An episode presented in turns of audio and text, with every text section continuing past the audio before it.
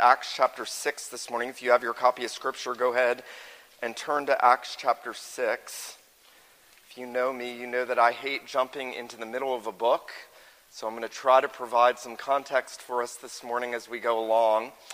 Um, Acts 6, verses 1 through 7, is commonly believed to be the origination of the office of deacons in the early church. There is a question whether the seven men that are appointed to wait the tables and serve the widows in the church and solve the disputation among them are actually deacons, or if this is just sowing the seeds of what would become the diaconate. As church history has progressed, it has become very common to connect what is written here with what we read in 1 Timothy chapter 3 about the qualifications for the office of deacon. Let me say this this morning. There are only two offices in the New Covenant Church elders and deacons. You see this at the very beginning of Paul's letter to the Philippians, uh, chapter 1, verse 1, where Paul addresses the elders and the deacons. Sometimes you will hear elders called things like shepherds, overseers, that's where we get our word, episkopos, bishops. Uh, it is one office with two subsets. And then the office of deacon. I think I mentioned this when we when we were doing the diaconal nominations, and um, it, it took me a long time to realize this. There are two offices because Christ is the Savior of the souls and the body of His people, the spirits and the bodies of His people. He's the Savior of the whole of us. You see that in the ways in which Jesus teaches spiritual truths and does that great work of suffering on the cross for the redemption of his people. You also see it in, in the little things that he does, like, like making a fire and feeding his disciples there on the shore of the Sea of Galilee, or after raising the little girl uh, from the dead, saying, Give her something to eat. And as he alone is the Savior of soul and body, he has distributed out of his fullness these two offices to care for the spiritual and the physical, material mercy needs of his people.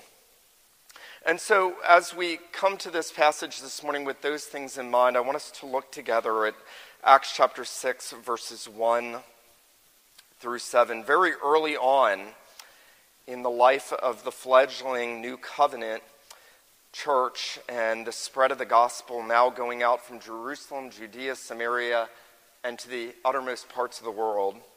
And now Luke, the beloved physician, says, Now in these days, when the disciples were increasing in number, a complaint by the Hellenists, the Greeks, against the Hebrews because their widows were being neglected in the daily distribution. And the twelve summoned the full number of the disciples and said, It is not right that we should give up preaching the word of God to save, serve tables. Therefore, brothers, pick out from among you seven men of good repute, full of the Spirit and of wisdom, whom we will appoint to this duty. But we will devote ourselves to prayer and to the ministry of the word. And what they said pleased the whole gathering. They chose Stephen, a man full of faith and of the Holy Spirit, and Philip, and Prochorus, and Nicanor, and Timon, and Parmenas, and Nicholas, a proselyte of Antioch. These they set before the apostles, and they prayed and laid their hands on them.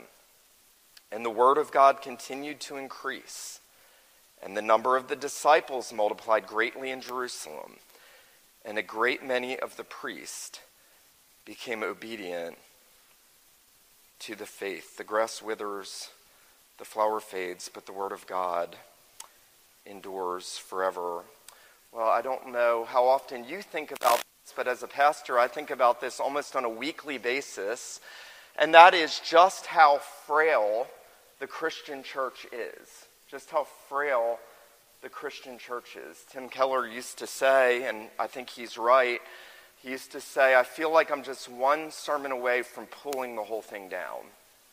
The Christian church is very frail, and anybody who's been in Christian churches for any length of time has seen the fragility of the church how easily the church is beset by conflict and disputes and murmuring and grumbling and infighting. And generally, if not almost all the time, that grumbling and those, those those murmurings are over things that are absolutely on not just a prima facie consideration, but in and of themselves are absolutely very small and insignificant things. Um, one of the most heated, I debated whether to tell you this, but I'm going to, so here we go. Uh, one of the most heated conflicts I had personally with a member in a church I pastored was over me wanting us to start a ministry to orphans, and this individual getting angry because I didn't talk to them, I talked to their spouse about it. I'm not making this up, yelled at me in front of 50 people in a church. And I just wanted us to have a ministry to some orphans. Now, I tell you that because the conflict and the disputation that's happening here at the very beginning of the fledgling New Covenant church. And the very first conflict that we read about in the life of the church is over something very small and insignificant. And yet the church is threatened. The, the, the, the health and the well being, the prosperity, and the continuation of the church is threatened over something so insignificant, and the murmuring of individuals who ought not to be murmuring over what they were fighting over. Now, one of the things that we see here at the very outset, before we look at this in detail, is the way in which Luke introduces this. Notice verse 1 Now, in these days, when the disciples were increasing in number, um, if you went through all the chapters in the early sections of the book of Acts, you would notice the great care that is given to the ever increasing number of believers. That's important because you will sometimes hear well meaning believers, usually in really, really small confessionally reformed churches, say things like, you know, smaller churches are better because they're more faithful and numbers don't matter, and we shouldn't worry about numbers. Well, the apostles cared about numbers. They cared about it so much that they told us that this group that began back in chapter 1 with just a, 120 disciples, after Peter's preaching at Pentecost, grew by 3,000. And then there were another 5,000 in chapter 4. And the number of believers and the church was, was growing and increasing constantly, just as God had promised as the gospel went to the nations, the church was growing. People were converted. That it was, that it was tangible and evident that God was at work. And it's interesting that as we consider this section this morning, that it's with that increase of number that new trials and challenges come.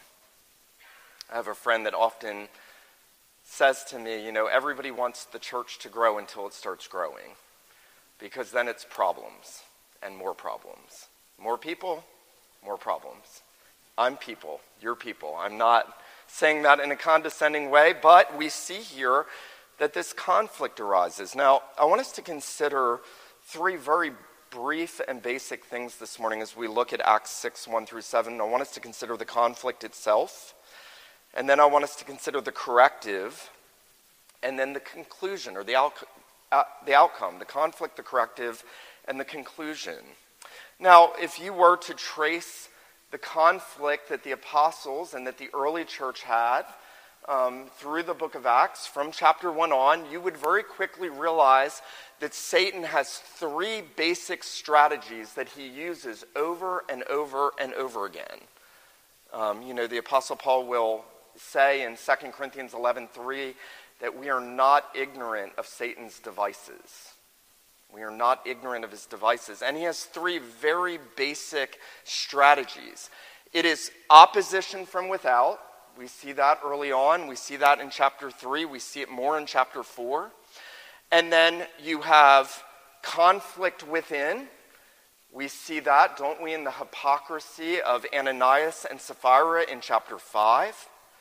And then you have divisions to two sides, which we have here. You have opposition without, you have hypocrisy within, and you have division into two sides. Um, if Satan couldn't bring this fledgling church down through persecution, and if he couldn't with the hypocrisy of Ananias and Sapphira, then he would try to do it in what seems to be the most menial and insignificant controversy in the church, and yet of such great matter, of such great matter that the entire church is affected by it. Now, I've noted already this was the first conflict that we hear about in the church. Up until this point, we're told that the disciples were of one heart and one mind, that they had all things in common. They were together daily, breaking bread in their houses, praising God, sitting under the apostolic teaching. The number of the church was growing. Things were going wonderfully. God was giving power to his ministers to proclaim the gospel in the midst of the persecution. He was using them to purify the church through the exercise of discipline in, in, in putting Ananias and Sapphira out of the church. And now, and now, that, that unity of heart and mind is being disrupted. And the conflict was between poor widows in the church. Now, um, this passage has a whole lot more descriptive than prescriptive, and so it's helpful for us to read this through the rest of the New Testament. The Apostle Paul will talk about the obligation of the church to care for widows. And he'll actually say that a widow under the age of 60 is not to be taken into the number and given collections because presumably she had family that was to take care of her. Paul would actually say that if a man doesn't provide for his household, for those of his house, including aging parents, a widowed mother, that he's worse than an unbeliever. And yet, here we see that even in these early days, there was a group of widows in the church who didn't have family to care for them.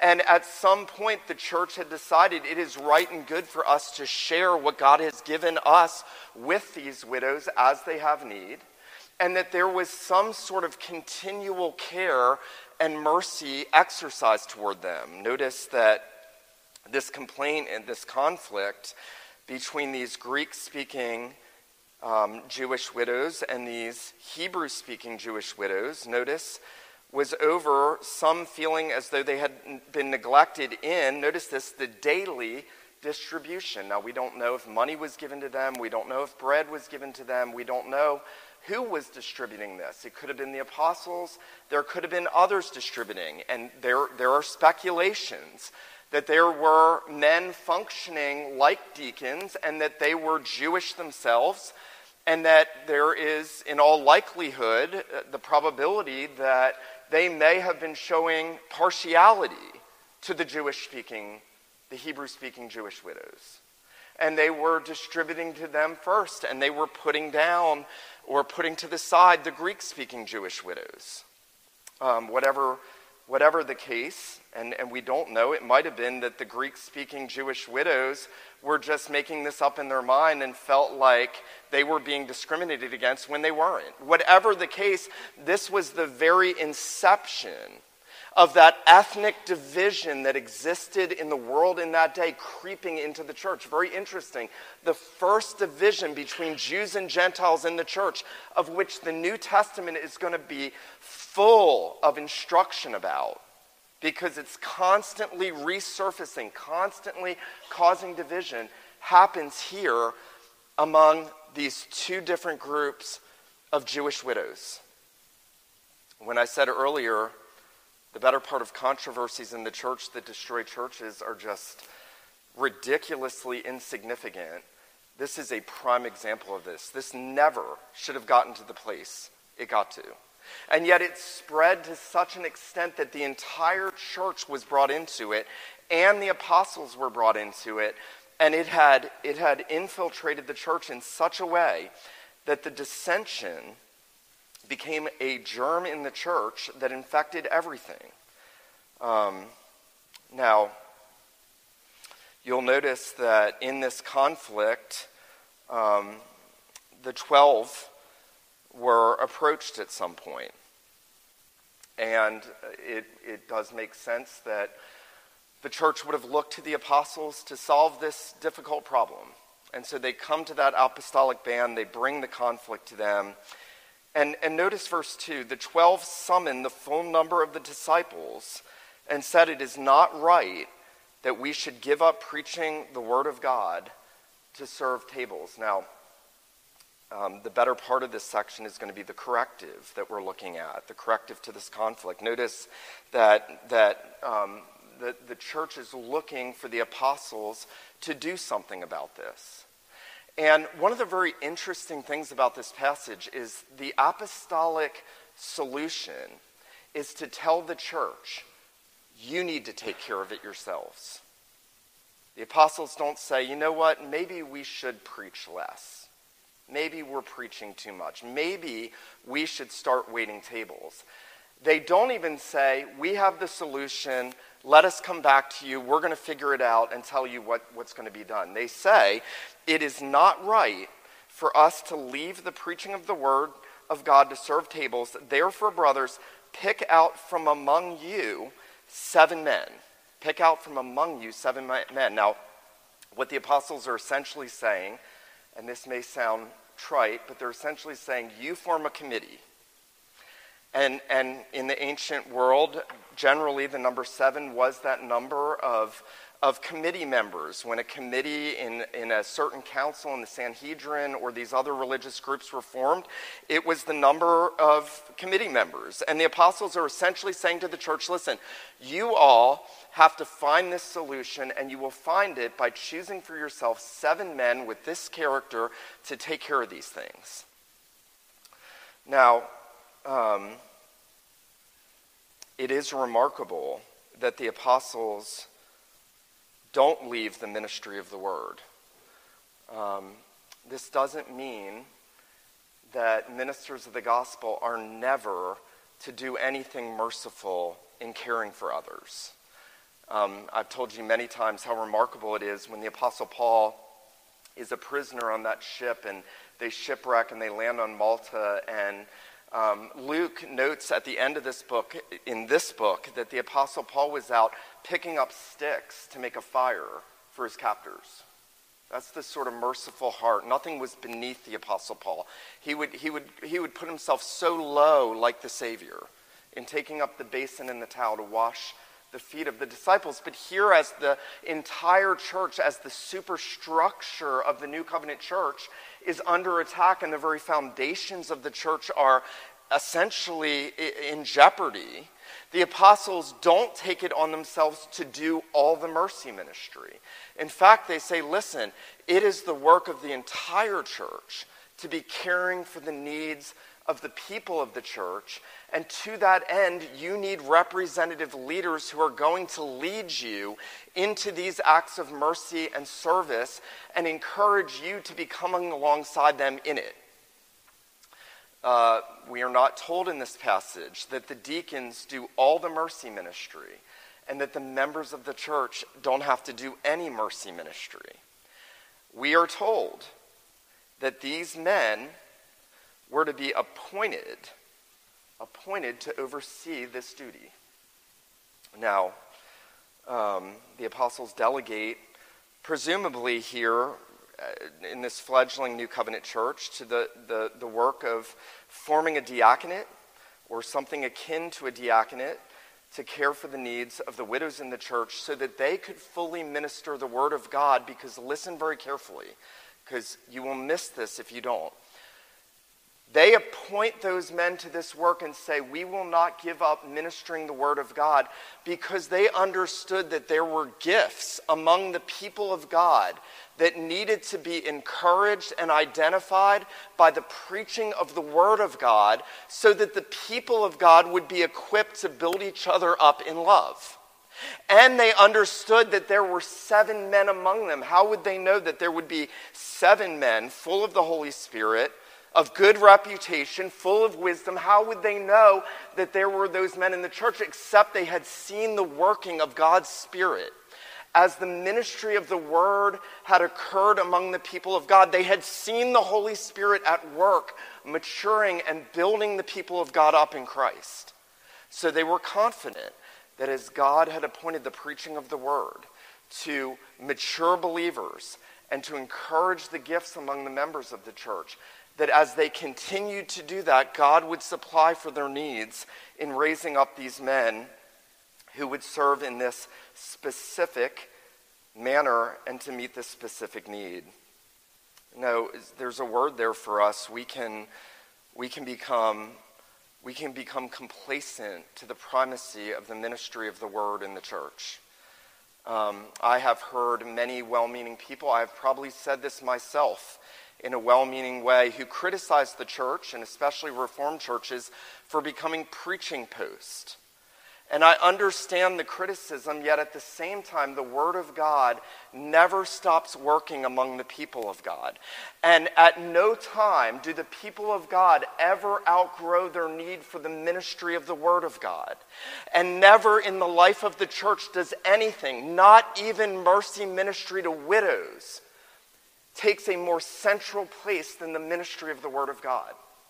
This is why the Apostle Paul can say in 2 Corinthians when he is being attacked by these super apostles, and, and he can say, We are not like so many peddling the word.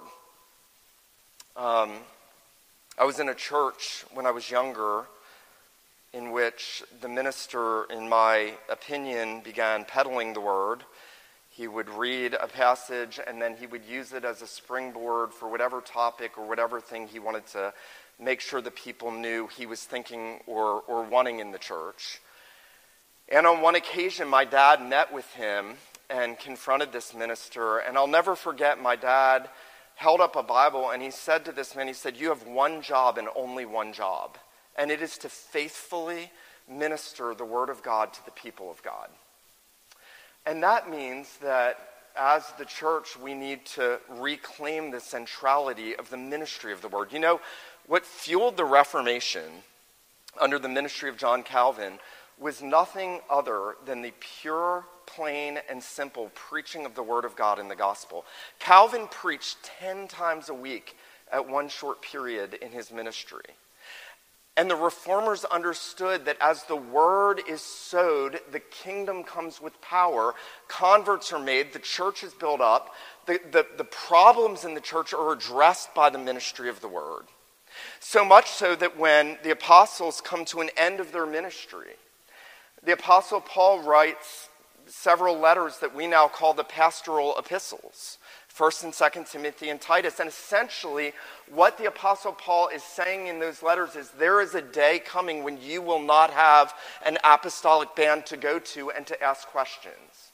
And so I am giving you everything that you will need for continuance in gospel ministry, both now and until Christ comes again. And in those letters, the apostle says things like preach the word, be ready in season and out of season, give heed to reading, exhortation, doctrine, that your progress may be evident to all. Now, that means that when we think about ourselves in the context of a local church, the, the most central thing ought to be is the Word of God. Is the Word of God prevailing? Is the Word of God being ministered faithfully and fully? I think that the apostles understood the supremacy of the ministry of the word when they say it is not right. It is not right that we should give up preaching the word of God to serve tables. You know, let me say this this morning. There are many Christians, and they usually go to churches that have websites that say things like, um, listen, go, do. I'm like, what, what about the gospel? Listen, go, do. And, and there are well meaning Christians that will say things like, you know, you need to shut the Bible and get doing. You need to be active in mercy and compassion. You need to be doing these things. And it's very interesting. Scripture never tells us, shut the Bible and get doing. In fact, James says, whoever looks into the, the perfect law of liberty and continues in it, and is not a forgetful hearer, he memorizes it, he meditates on it, but is a doer of it, continues in it, and is a doer of it. And so the apostles are cognizant of the supreme importance of the ministry of the word. But notice verse 4, they couple to that. In fact, they lead with prayer. Notice they say, We will devote ourselves to prayer and to the ministry of the word. You know, Sinclair Ferguson often says, and he's right, if you want to know the spiritual condition of Christians, if you want to know the spiritual condition of a Christian, if you want to know the spiritual condition of a church, find out if they have a prayer meeting and if they're committed to it. We will give ourselves not first and foremost to the ministry of the word, we will give ourselves to prayer and to the ministry of the word. Um, it's one reason why we have a corporate prayer meeting on the last Sunday of every month. We want to be a church that prays together. Because if we're not calling on the Lord who gives the word to bless the word among the people who have been redeemed by the central message of the word, the, the death and resurrection of Jesus, if we're not calling on him for his blessing, then we can have no confidence that, that things are just going to happen mechanistically. Um, the apostles understand the, the primacy of what we call the means of grace. We will devote ourselves to prayer and to the ministry of the word. Now, that is the first part of the corrective. But as I've already noted, they tell the congregation, you need to choose for yourself seven men of good reputation, full of the Holy Spirit, and full of wisdom. Now, while those are not the same qualifications verbatim as what we find in 1 Timothy 3, they are, they are part and parcel of what Paul will set out as qualifications for deacons.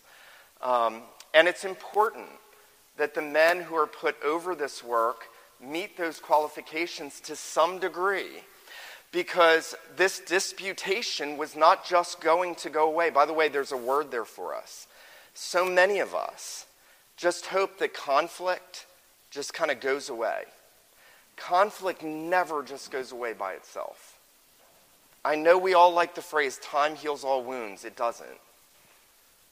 God has appointed for the living organism of his church officers who will, by the Spirit of God and the wisdom God gives them, mediate on behalf of the people of God and lead them forward in a way that conflict is resolved.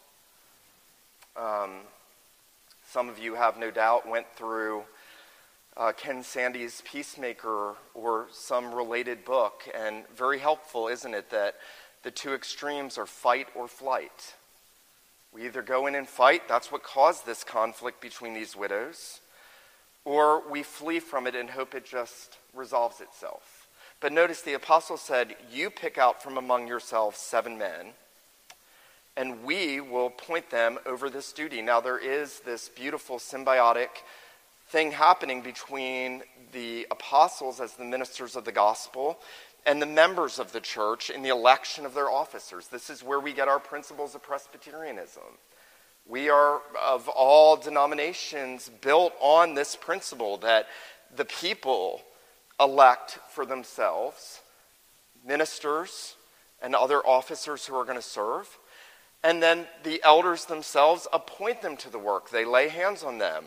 They send them out with God's blessing to the work. They come alongside them in that work. And notice that the church does something remarkable as it seeks to correct this conflict.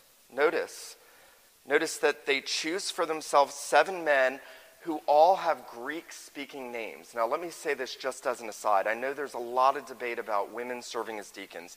I just want to say this morning, as a rabbit trail, if ever, if ever women would have been appointed to a diaconate, it would have been here.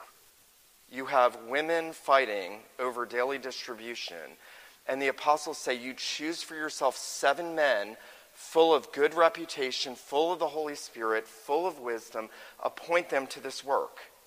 And they choose for themselves men who no doubt are Greek speaking men. They choose men that are going to address what is at least a appearance of ethnic discrimination. They strategically say if in fact these Greek speaking widows are being discriminated against, if in fact the Jewish widows are being given preference over them, then it would make sense that we would appoint those who could care specifically for them. There is, there is a, a fittedness to what the apostles do. Now, notice after naming these seven men that Luke tells us these they set before the apostles and they prayed and laid their hands on them. Now, notice how prayer is part of the conflict resolution. Jonathan Edwards has a sermon on the election of new elders out of Acts chapter 20. And in that sermon, Edwards says Satan, and I want you to listen very carefully Satan is never more active in the life of a local church than when officers have just been elected and installed. Church history teases that out for us. Satan is almost never more active in the life of a church than after God has just raised up new officers to serve his people. And, and so it's significant that the apostles first pray over these men. They commit them to the Lord. They ask for his blessing. They entrust them to his care. And then they lay their hands on them. And, and what the apostles are essentially doing is symbolically imparting some of what Christ had given them to these men by laying their hands on them. They are essentially saying, We will share with you what we have been called to, and we will together share in this calling as God has called us and set us apart to this work. Now, again, I want to say this. The, the, the election and the installation of deacons, no less than elders, does not mean that the members of the church have nothing to do in either ministry or in deeds of mercy. Because at the end of the day, even the apostles were just men and we're just sheep in Christ Church. While elders are shepherds, they are also sheep. They are members of the same flock, and there is only one shepherd, the Lord Jesus. And while deacons enter in on the work of service, they are just servants. That's all they are. In fact, the word diaconia and its subsequent uses here in this section um, just basically means servant. We read this morning in our meditation verse that the Lord Jesus, think of this, God over all, the eternal Son, said, Even the Son of Man did not come to be served, but to serve and to give his life a ransom for many. I knew a minister who, as he watched his church spiraling out of control over conflict he had created, said to another elder, he said, These people need to know who's in charge. That is antithetical to what it means to be an officer in Jesus' church. It is absolutely antithetical. There is no place for authoritarianism, for lording over people in the church. There's absolutely no place for that. There's only place for service, care, love, protection, and guidance. And and the apostles are instituting this org- organization as the organism continues to grow and increase for the good and health and the well being of the new covenant church. Now, we've seen the conflict, we've seen the corrective. I want us to consider the conclusion or the outcome. Notice verse 7, very fascinating the way in which Luke chooses the words he chooses here. Notice this. Verse 7 And the word of God continued to increase. Notice Luke doesn't first say, and the church and its members continued to grow. He will say that. Notice he'll say, the number of the disciples multiplied greatly. But the first thing that Luke says is, the word increased. Think about that.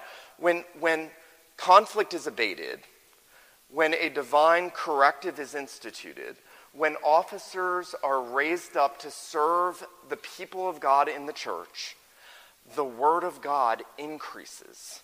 It spreads, it grows. More preaching, more teaching, more ministry of the word.